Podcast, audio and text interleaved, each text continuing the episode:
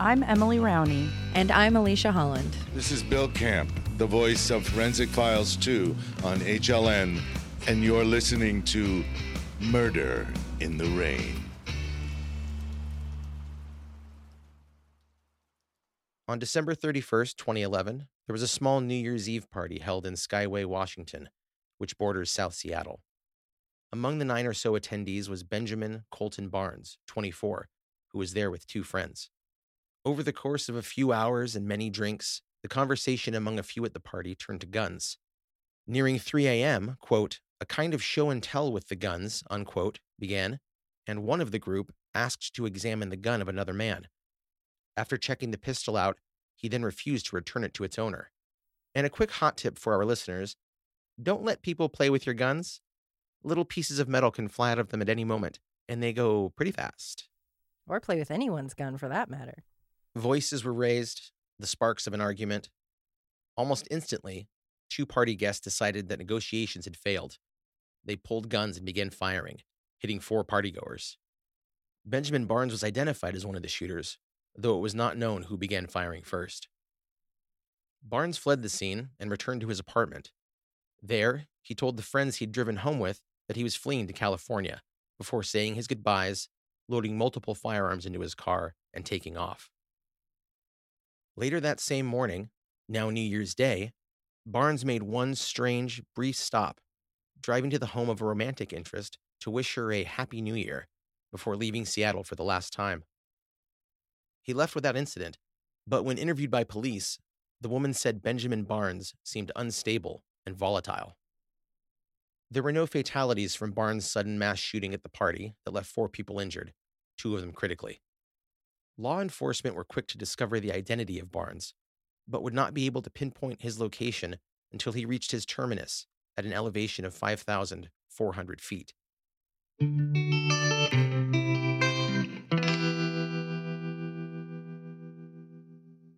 Barnes began by heading south, but instead of driving to California, he made the two and a half hour trek to a familiar place, one where he had gone camping and fishing earlier in life Mount Rainier National Park, which has a peak of 14,410 feet, is one of many bold images that spring to mind when the Northwest is referred to as Pacific Wonderland. The park draws between one and a half to two million hikers, climbers, campers, and nature lovers yearly, and is the second most visited national park in Washington and the fifth oldest in the nation. Rainier receives an average of 643 inches of snow per year, making it an excellent spot for deep, beautiful snow angels. It's the first thing that comes to my mind. There are two classes of national park rangers employed at Mount Rainier Park Ranger 1 and Park Ranger 2. They are both similar in scope, with the Ranger 2 designation having a wider range of responsibility. Ranger 1's law enforcement duties include protecting park properties, writing citations, and assisting with investigations. Ranger 1s do not carry firearms, but Ranger 2s are armed. 2s also lead criminal investigations, have arrest power, conduct crowd control, and perform surveillance. Law enforcement rangers are the primary police agency of the national park system. At 7 a.m. on New Year's Day 2012, Margaret Anderson, a 34 year old park ranger, was just about to begin her shift. She was driving the two lane highway from the home she shared with her husband Eric and their two young daughters in Eatonville, Washington, 40 miles west of Paradise, an area in the Mount Rainier National Park, which was her beat. Paradise, at an elevation of 5,400 feet, absolutely bursts forth with gorgeous vistas and a magical mix of valleys, waterfalls, and flowered meadows. It also includes attractions like Reflection Lakes, where you can take a photo of Mount Rainier in the water like a mirror. Can you imagine? we must go. There's also Dead Horse Creek Trail and Inspiration Point, which features a breathtaking view of Rainier and other peaks of the Tatoosh Range. Anderson's commute was all blue sky, high piled snow, and a plowed but slick Highway 706. The road's curves plotted by the whims of the Nisqually River beside it, east, then north, becoming Paradise Road before reaching Longmire. The Longmire area, named after 19th century explorer and settler James Longmire, was the park's first official headquarters. Positioned at half the elevation of Paradise, 2,700 feet. It contains the Longmire Wilderness Information Center, the Longmire Museum, the 25 guest room National Park Inn, and a selection of several hiking trailheads. The area was discovered when Longmire and William Packwood, his exploring partner, were tracing a route from Puget Sound to Mount Rainier in 1883. After discovering hot springs in the area, Longmire filed a claim for the land and built a homestead, which eventually became the nerve center for the entire park. Crowned with the name after James Longmire's daughter in law exclaimed, Oh, what a paradise! Upon first seeing it way back in the late ass 1800s, the name stuck. Longmire, who was the father of 11 children, 11 children, Jeez Louise. It's too many. described viewing the area for the first time in this way quote i thought as it lay before us covered with tall waving grass a pretty stream bordered with shrubs and tall trees flowing through it and the majestic mountain standing guard over all in its snowy coat. It was a scene fit for an artist. Herds of deer wandered at leisure through the tall grass. Due to ice on paradise road rangers craig snur and dan kamicha at longmire set up a tire snow chain checkpoint which they opened at 9.30 a.m and began allowing properly chained vehicles to pass and ascend the icy, winding road. Margaret Anderson passed the checkpoint on her way up the mountain and began her day working the public parking lot, guiding vehicles and assisting visitors with their day in paradise. At 10:20 a.m., a blue Chevy Impala blew through the road's snow chain inspection checkpoint without stopping. Ranger Kamicha said, "What the shit?" jumped into his National Park Service pickup truck and sped after the driver. In pursuit, he called in the vehicle's plate, which came back clean and registered to Benjamin Colton Barnes, the New Year's Eve Seattle shooter. The Impala raced toward paradise. Kamicha called for backup and announced the path of the chase, which would take 15 minutes to reach the Visitors Center and Paradise Ranger Station. Ranger Anderson heard the call, radioed that she was responding, then jumped into her Tahoe and sped down to the road's nearest straightaway in an area called Barn Flats, which was only a couple of minutes away. Anderson parked the vehicle across both lanes and waited for the pursuit to reach her. When Benjamin Barnes came around a bend in the road and saw the Tahoe blocking the straightaway, he drove within striking range, pulled a quick U turn, and climbed out of the Impala, burst firing an AR 15. Anderson was shot while still inside her vehicle before she was able to exit. She did not return fire, but did somehow manage to drive the SUV up the road and away from the Impala, blocking off one of the road's lanes in the process. Benjamin Barnes then fired on Ranger Kamicha's pickup from an obscured position when it closed in from the rear in an attempt to reach Anderson. Kamicha slammed the brakes and, having no choice, reversed a retreat to a safe distance. Four bullets had sliced a pattern into the windshield, quote, a four corners pattern that outlined a box around Kamicha's head, but the Ranger found himself unharmed. Kamicha knew his colleague needed assistance, but he could not advance, and Anderson was not responding to radio calls. He could only call his main dispatch, quote, shots fired, one officer struck. The Henry M. Jackson Visitor Center faces Paradise Road at street level and is located adjacent to the visitor parking lot Ranger Anderson had been working that morning. When the shooting began, the Rangers at the Visitor Center shifted into full lockdown mode. They moved everyone outside inside, which was about 125 people. Visitors were forced to kneel, hands behind their heads, and search for weapons. The same was done to anyone coming down from the mountain because the shooting had taken place so nearby 15 minutes on foot, and the shooter could be anywhere. He could already be among those inside the building.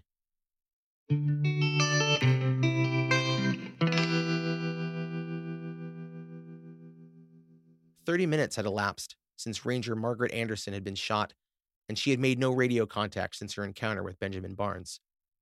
Word was sent over all law enforcement channels from northern Oregon to the Canadian border regarding the shooting and the need for volunteer personnel. Deputies from Pierce County Sheriff's Department responded first, and they, along with Rangers Kamicha and Snur, made the choice to move in and retrieve the injured ranger. They piled into the cab and crouched in the bed of the truck, stuffing an armor plated vest into the windshield and a riot shield against the driver's side door. Rolling ahead, the patchwork tactical team's view of the landscape around them was limited because of the hilly surroundings and the previous night's snowfall, which was piled several feet high on either side of the road. And they feared the shooter firing on them from cover. Reaching the Impala, they found it abandoned. Barnes was in the wind. The group traveled on, reaching the white Tahoe and Anderson inside. After checking her pulse, one deputy radioed a simple, deafening message quote, She's gone. Park Superintendent Randy King received the news and then informed Ranger Eric Anderson, Margaret Anderson's spouse, who had just arrived to begin his shift.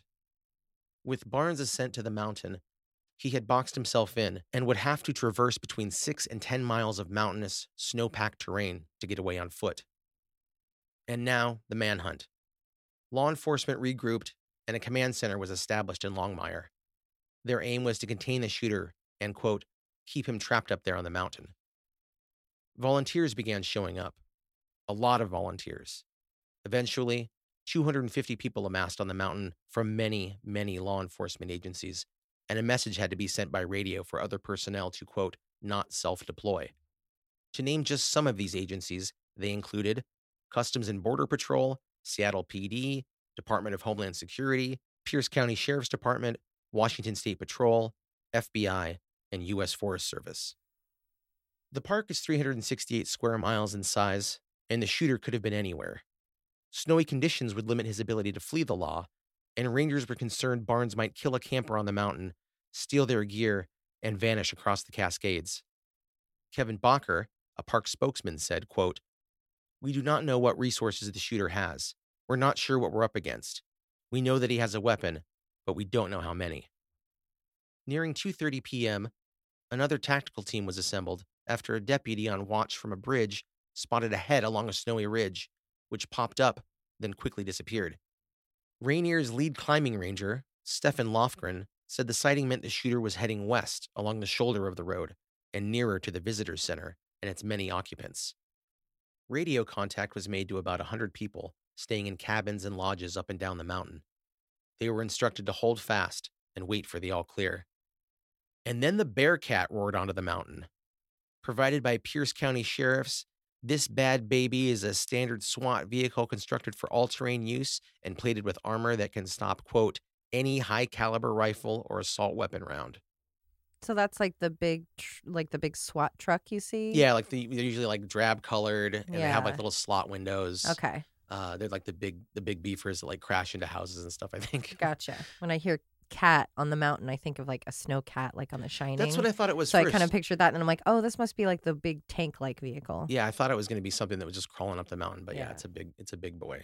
Led by a Forest Service law enforcement officer, a team of rangers made the brief ride to the parking lot adjacent to the visitors center.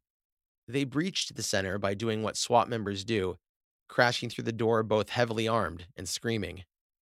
After securing the area, those in lockdown were informed of a possible rescue, but that they'd most likely be stationed in place for some time yet. While this was happening, another SWAT team converged on Barnes Impala, clipping its distributor cap to disable it. In the trunk, a deputy discovered an AK 47, a lever action rifle, body armor, and multiple magazines and packs of ammo. A group of visitors coming down a trail were met with a SWAT team as they returned from an overnight camping trip. While checking their IDs, one member of the SWAT team advised the shocked snowshoers to, quote, get down and stay down if anything happened, before being admitted into the exclusive Visitors Center lockdown party. One park volunteer named Jim Miltimore, who was at Paradise that morning, snowshoed up a cross country trail to warn skiers of the imminent danger. That kind of casual bravery always bowls me over, without a thought, just hauling ass to help people, all the while knowing there's a likely desperate man with at least one rifle running around up there. With dusk approaching at 4:30, the command center at Longmire received word that Barnes was one of the New Year's Eve shooters. This information had finally given the ongoing incident a shape, that of a man on a death trip. Search dogs, officers on foot, and aircraft equipped with infrared technology were used to track the shooter throughout the day and into the night, a frigid one that dipped low into the 20s. Two Pierce County SWAT units tracked Barnes' trail through the snow and discovered that he had been moving all around them. He could have fired on them at any time, and his rifle would have spit out many rounds before the units had any time to react. With daylight gone at 5 p.m., teams on the ground were called back to Longmire. The Bearcat and other SWAT vehicles patrolled the surrounding roads, while volunteers scoped with night vision gear took position along the river. They had seen tracks that stopped at the water's edge and reappeared on the opposite bank. This did not bode well for Barnes. Soaked clothing, a lack of shelter, and a cold, cold night are a dangerous recipe for a quick death.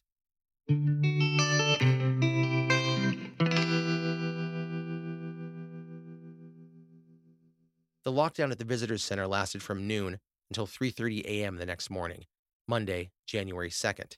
That would be so difficult as that as a visitor. That confinement and depending on how you're dressed, like if you were on the mountain camping for a week and you're headed home and now you're just spending overnight in a visitor Or center. you're stuck in like snowboarding gear or something. Yeah, that would be horrific. And snow I mean, boots. the whole thing is horrific, but that would be I feel like that would add to panic for people if they were already feeling scared of the situation. and not know. I'm guessing they don't know the full story. Oh, of, yeah. like what's out there. just some madman on the mountain. You're like, can we just please go home? That would be really hard. That's kind of like stuck on the tarmac feeling for me, Oh yeah. just not being able to go. I think they played a lot of fun games though. Oh well, that's probably. good. I bet they're all friends, and they were relatively safe. They probably didn't know that the guy had been like creeping around the building. Yeah, that's bonkers. Yeah. That he had the ability to fire on them yeah, and and then didn't. wasn't. Yeah, he's like, well, I don't really want to be in a gunfight, but So I'll he wasn't he wasn't that near to the visitor center. He was like close to it, so he was like on the other side of the road. oh, but it was was where those the tracks general were. area. Yeah, yeah.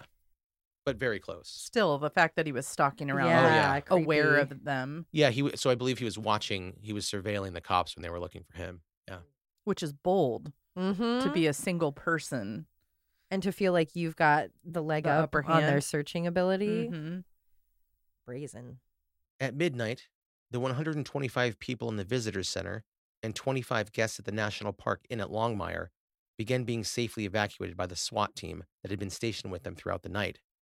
A helicopter using an infrared camera went up around 4 a.m.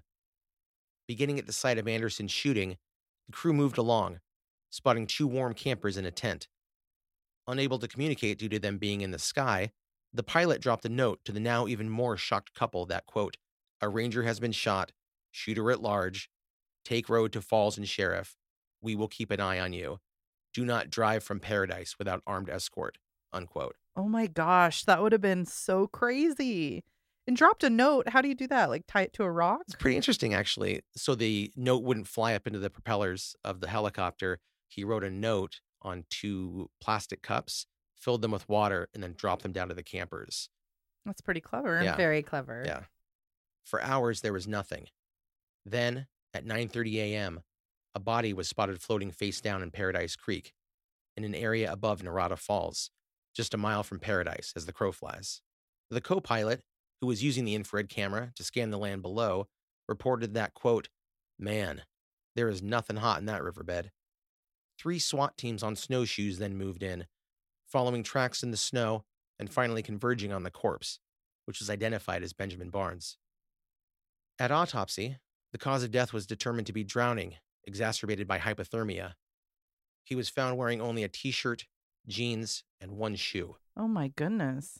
Do they think that the river took that off of him or that maybe he was stripping off because he had oh, hypothermia? Oh, I, I didn't. Oh, I wondered about that. Yeah, I thought the shoe maybe just came off in the snow because it was so deep.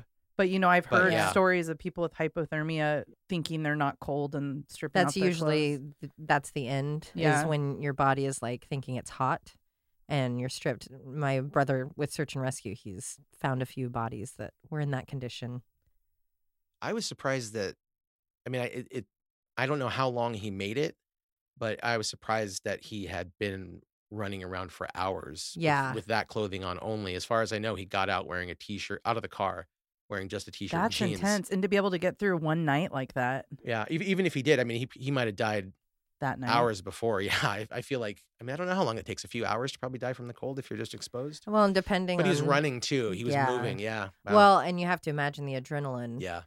and the shock of the New Year's gunfight, and then now you're just in the. You know, it's not like he'd been planning on some sort of heist and then running away. It Yeah. was just like, oh How crap, it- I'm just in this yeah. now. How did it come to this? Yeah. yeah. The AR 15 Barnes used to kill Margaret Anderson was found submerged in the creek 50 yards upstream. A cell phone without its battery was found in his back pocket, and a Glock 45 magazine in a front pocket. Investigators said Barnes' path after the shooting took him in circles through chest deep snow and icy creeks. Quote, he was not equipped to make it a night or two. FBI Special Agent in Charge Stephen Dean said, quote, The manhunt is done. Now we have to figure out why it happened.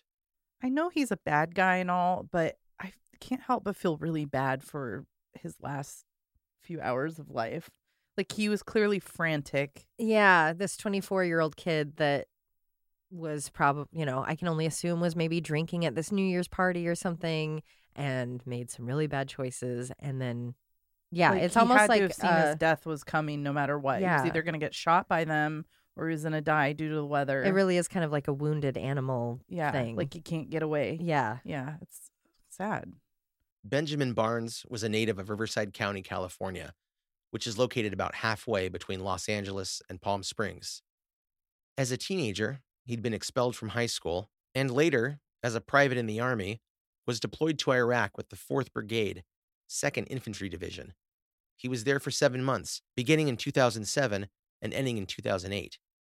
There, he worked as a signal support specialist, responsible for repairing and maintaining communications equipment and was fortunate enough to experience no firsthand combat.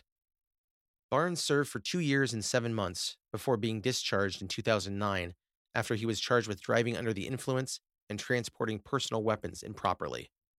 Like probably waving around and stuff, holding them, Playing with them at a party. Yeah, things like that. Benjamin Barnes and his partner Nicole Santos had a baby in late 2010, and in 2011, she alleged in two restraining orders possible abuse of the child after Barnes said the baby fell, and days later, bruises inconsistent with a fall appeared on her legs. Oh, I take back what I said earlier. Mhm.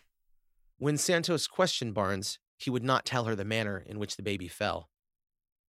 She also stated in court that he threatened to kill himself multiple times. Quote, Benjamin has many guns and knives in his home.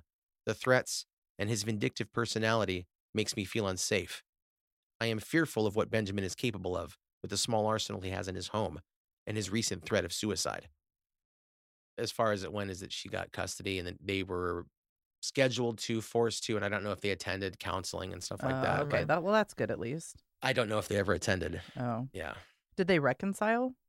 No, she left him. That's good. Yeah.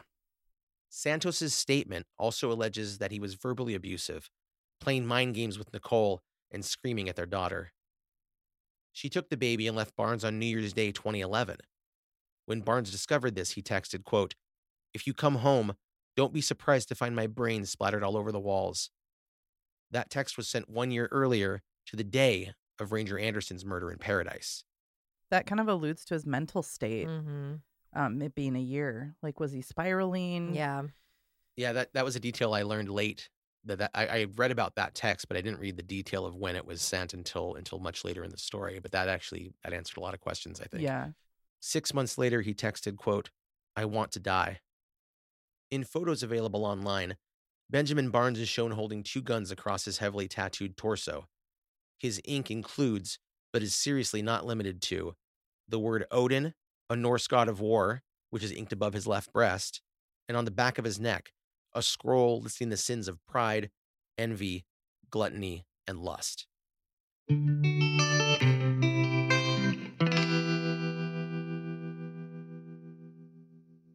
Born in Canada, Margaret Anderson grew up in Westfield, New Jersey. Attending Kansas State University, she earned a bachelor's degree in fisheries and wildlife biology, following that up with a master's degree in biology from Fort Hays State University in Kansas. Margaret's first post as a ranger with the Park Service was at Bryce Canyon National Park in Utah, where she began working in 2000 and in 2004 met Eric Anderson, a fellow employee at Bryce Canyon. In 2005, she completed law enforcement field training and was married to Eric in a ceremony officiated by her father, a reverend. The couple had their first child, Annalise, in early 2008, and were then able to earn two open ranger positions at Mount Rainier National Park, a rarity. Yeah. No kidding. Yeah, and had been serving there since 2008. Once stationed, Margaret, an EMT, also became the Emergency Medical Services Training Officer at Mount Rainier. And in May of 2010, the Andersons had their second daughter, Catherine. Anderson, a deeply religious person whose faith steered her toward law enforcement, was remembered as a quote, skilled and dedicated NPS professional with a ready smile and a willingness to help both visitors and colleagues. Eric Anderson, a current ranger and former firefighter, requested a transfer off the mountain after Margaret's death. The Park Service moved he and their two daughters to Idaho, where he worked as a structural fire training specialist at the National Interagency Fire Center. Mount Rainier National Park reopened to the public on Saturday, January 8th, 2012, one week after the shooting. Entry to the park was free for the day. Rangers wore black bands across their badges in memoriam, and the Rangers kiosk's flag was flown at half mast above a small candle and flower memorial dedicated to Ranger Margaret Anderson. Oh, I got some tears going. Jeez. Park Superintendent King said, quote, Margaret was just a tremendous individual. It's just a horrible, horrible loss. Lee Snook, a park spokesman, said regarding the reopening of the park, quote, We're here to take back the mountain today. On Sunday the 9th, a candlelight vigil was held in Eatonville, where Anderson lived with her husband and daughters. The following Tuesday, Anderson's flag draped casket was saluted by hundreds of rangers and officers in dress uniform after a procession of fire trucks and law enforcement vehicles made its way to an auditorium at Pacific Lutheran University in Tacoma. A letter from President Barack Obama was read at the service. Offering his condolences, he wrote, quote, We know that our nation has lost a good and brave ranger. Margaret Anderson was the ninth National Park Service Ranger to die in the line of duty. In September of 2014, the post office in Eatonville was renamed in her honor. A former ranger, interviewed for the brilliant piece, The Devil on Paradise Road, by Bruce Barcott, which was published in Outside Magazine, said regarding Mount Rainier, quote, People come up here for a lot of different reasons. Sometimes they want it to be the last place they see. That's an interesting perspective, actually. It being the last place people want to see kind of makes you wonder about him in the beginning choosing that location. Mm, yeah, since he had gone there as a kid. Uh-huh. And it sounds like that ranger has maybe encountered other people that have gone there for specific reasons. So, yeah, that is interesting. This past January was the 10th anniversary of Margaret's murder. Her parents, on an Officer Down memorial page, said, quote, 10 years have passed, and our dear daughter Margaret remains in our daily thoughts. She is held deeply in our hearts, as she is held tenderly in our Savior's arms. If you would like to support our national parks with a donation, or you just want some information, you can go to nps.gov slash get involved. Veterans are at a 50% higher risk of suicide than those who have not served. If you need help or know someone who does, please reach out to stopveteransuicide.org or contact the National Suicide Prevention Lifeline at 800 273 8255. Well, that is super sad. Not only did they lose like the mother and wife, but like she clearly had a big impact on the people she worked with in the park in general. Like she had a background that's very much needed as a ranger. It's not pretty not that common. And very much living her dream. Yeah.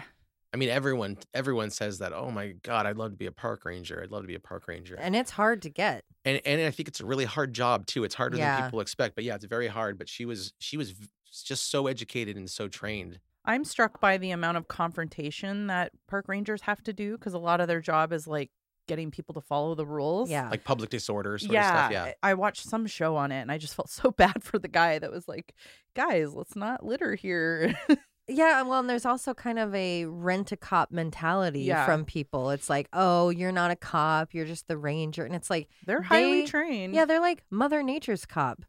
Hello, they're well, and protecting those the jobs park are for hard to get. It's a government job, so there's a lot of ropes you have to go Yeah. through. Yeah, they're federal law enforcement agents. Yeah. I, I looked officers, into a job at that actually for a summer bef- while I was in college. That's common for archaeologists to go into that work. Yeah, that, wow, that was that was hard. That was a sad one because I really do empathize with what he might have been going through. Yeah, and for her, it's like she's just going to work, and then she's hearing that there's something going on, Doing and that's my job. job, so And- I'm going. And, that's the type of person she was Mhm. to take action. And for him, it's like here's this young guy who, like we constantly hear, just slipped through everything. It it sounds like there was some mental health stuff. How did that Mhm. get past military? I think that speaks to or it was because of his time in the exactly, military. Exactly. But it's also like doesn't that speak to how people can be affected by that kind of situation? Because he didn't even go to go to war. Yeah, I was gonna say even without going to war, you still experience. Yeah, things. and that's not to say that being in the military caused that in him or something, but obviously the the combination of all of these things Something got him to where he was. happened. And it's like, is that just the fact that he's around an environment that's so weapons focused? I don't know his background beyond him being from Riverside. Hmm. So that's all. That's all the information I can So there get. could be a whole other story. That's what I wonder because I, mean, childhood. as as early as it as early as you can get is that he was expelled from high school. yeah. So I'm Mm. sure there were some things before that. Who knows what well, they and what kids expelled from high school usually is disruptive behavior, which is Uh-huh. caused by something else. So, So within like what seven to five years from being expelled and having restraining orders and abuse allegations and all of these things, still able to go buy a gun, still able to go do all that, and then yeah, ends up frantic. You're talking 24. That is so young, and you've lost your partner and your and your child. Even even if it uh, was at your own hand of abuse, you still yeah, lost not them. not excusing what he did, but like you could see why he cracked almost without even knowing that much about his childhood. Yeah. And I think there's a difference between pitying someone for their last hours being frantic and out of control and painful. Mhm. That doesn't mean I'm sympathetic. Right. Doesn't mean it's, oh, poor guy. It's like that's your bed and you are literally laying in it. But how sad that Yeah. it didn't it couldn't go another way. hmm Absolutely. Yeah, I think he was he was on a downward spiral because Mhm. and Yeah. I read and I couldn't confirm, but I read a couple places that the, the house that he was staying at where he had his guns and stuff was just a place he was crashing at. He was actually homeless at the time. So it was it looked Ah. like everything was kind of falling apart Yeah. around him. Yeah. And you it's easy to not see a way out of that and just be like, Mhm. well, guess I'm gonna go guns blazing. Yeah. Yeah. The second something happens and, and goes bad, it's like, I'm out of here. Because he d- literally pr- saw no other option. Mhm. Is I mean, at least what I would think Yeah. could have happened. Yeah. I mean, and I figure too. Once he once he pulls out a rifle, shoots at a ra- park ranger, he knows he believes that Yep. he has to die in some way. He's going to Mm. die. I'm sure. Do you happen to know anything else about any of the other park rangers that have died? I would just I don't I don't know that I've ever thought of that, so I don't know that if that number seems really high or really low. I didn't look up the other ones. No, but- no. Okay. And I don't know if those were if those were uh, could be, law enforcement rangers. Yeah, it could. al- Oh, It could uh-huh. also be like animal attacks or falling off yeah, of Yeah. climbing stuff. yeah. cliffs. Yeah, I guess maybe that's why I thought it'd be higher because it does seem so Yeah. so dangerous that you would It naturally did be say exposed to it did say in the line of duty, so I assume that might just be law enforcement related. Oh, interesting. Yeah. Though they, I mean, they serve the park, they serve the. Yeah, whatever, yeah, but yeah. I don't know. Mm. But Be an interesting thing to look into. Yeah, that was a, it was a case that I stumbled upon just a couple of weeks ago from a, a book that I ordered online, and, Yeah, and I just felt compelled to write it. It's I had- interesting. I I've really never wanted- yeah. heard it. What was the book? Uh, oh, the book is called The Darkest Places, and it's uh, a compilation of articles from Outside Magazine. Oh, So yeah, there's many great stories in there. There's there's one about the uh, the Vancouver feet. You know the feet. yep. There's one of those. There's That'll be so an many. upcoming story, yeah. I'm sure. That definitely Yeah. will. um, and so yeah, it's a it's a great book. So yeah, I highly recommend it. And uh, boy, Outside Magazine does some great writing. Cool. We'll put it on our murder reads at murderintherain.com.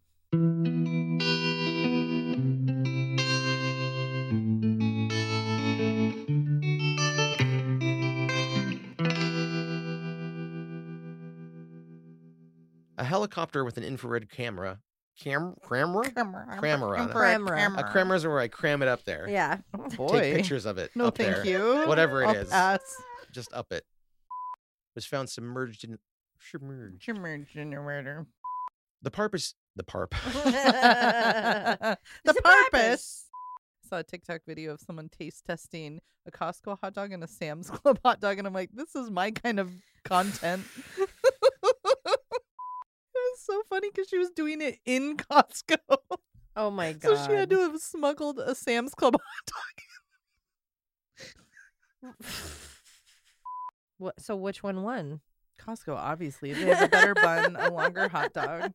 She did say the snap on the Sam's Club one was good. I don't personally like a snap. I love a snap. Get me a two that snap.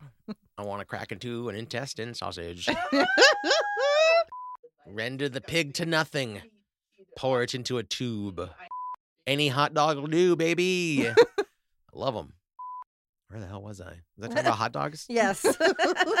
You're at the hot dog part of the Yeah, story. yeah, the SWAT team's eating hot dogs. it was a premeditated hot dog burp. it's My body knows Costco is coming. Better prep. Start making room. I gotta I gotta read the words what are you, Emily? and waited for the pursuit. The Mhm, pursuit. pursuit. It's your Frenchy way. to Did that sound okay? Mhm. Thank you. My left eye is so blurry now. Like my, left eye is wonky. my right eye's fine. My left eye is Lopez. girl, did you really put the words Ouija planchette that I have to say? Yeah, Two five- oh, like the area code in Tacoma. of course. Fun fact. Sorry that I am who I am. You're worldly. You can't help it. Traveled as far as Tacoma, Washington. But that's the case I'm doing. no. Yeah, just kidding. Oh my God, I would God. fucking The die. way you held your face that long.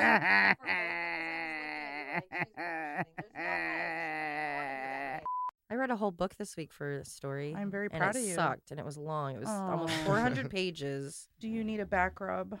Yes. Fuck. And a popular snow play. Snow. Snow play. That's a real cold play. Oh my god. Thank you. Yeah, yeah, yeah, yeah. Enough. Oh yeah, enough. Oh god. the With best J movie. Lo. Love that movie. Yeah, Y'all are I've seen it so many times. when we were in New York together, we watched it a few times on the TV. A was on- few times. It was on constant, like, we'd go to, like, get dressed to go Y'all to are dinner. perverts. Y'all watch Titanic? Yeah. Y'all I are think- hilarious. when No El- wonder you're in love. hey, how you feeling? You know, what's up? And he's like, oh, I've just been laying here watching Titanic. I'm like, I am oh. like I oh. have tears in my eyes. That's so I'm like, funny. oh, I watched across, walked across the Brooklyn Bridge and had like a pivotal life moment that changed a lot for me. And and a selection of hus- hot dog stands. A collection of hot dog stands. My favorite paradise. that's why I want you to go so bad. I love hot dog wieners. I do though. I'm gonna go to Costco later. oh, but don't even get me started. Two of those, you're full for weeks. Beavis Clooney. If you've attended the MTV Movie Awards, you're a celebrity. My God, isn't Garfield a celebrity? get it right or pay the price. Is Heathcliff not an icon? With the fourth brigade. Oh my God. My laugh was now you know what we go through. Doo da, doo da. now you know what we go through when we read a script. the sources nobody opens them. They clearly link to 17 magazine articles. About the time my boyfriend pulled my tampon out I thought it when he thought it was my string bikini on my- string. I was gonna say my jean shorts. the Daisy Dukes oops. It's absolutely fucked. You're silly. Thank you. Murder in the Rain is produced and edited by Josh McCullough. Written and hosted by Emily Rowney and Alicia Holland. Artwork by Jamie Costa. Music by Kai Pfeiffer at kyfifer.com. Check out our website, murderintherain.com, for additional information on all cases, a fun interactive map, and be sure to subscribe so you can receive our newsletter. Check out the Mad Props page for coupon codes from some of our sponsors. We love your reviews and seeing them on all streaming platforms, especially iTunes. And check us out on Facebook, Instagram, and Twitter. and suck my balls. Please put that in.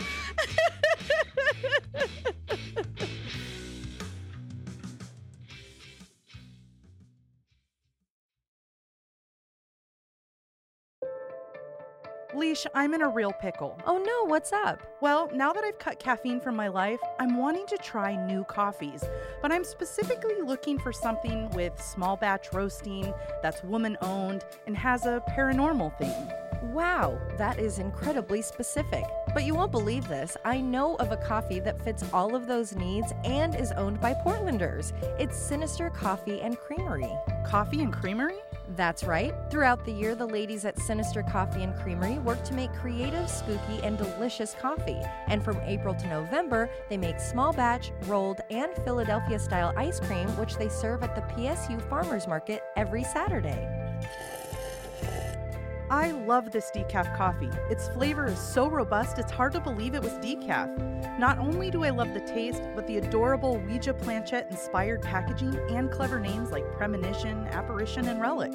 So mark your calendars for the PSU Farmers Market in April, where we just might show up to scoop. To get your hands on their delicious coffee, you can follow them on IG at Sinister CMC and visit sinistercoffeeandcreamery.com. When you order, use code MIR10 for 10% off. That's sinistercoffeeandcreamery.com with code MIR10 for 10% off.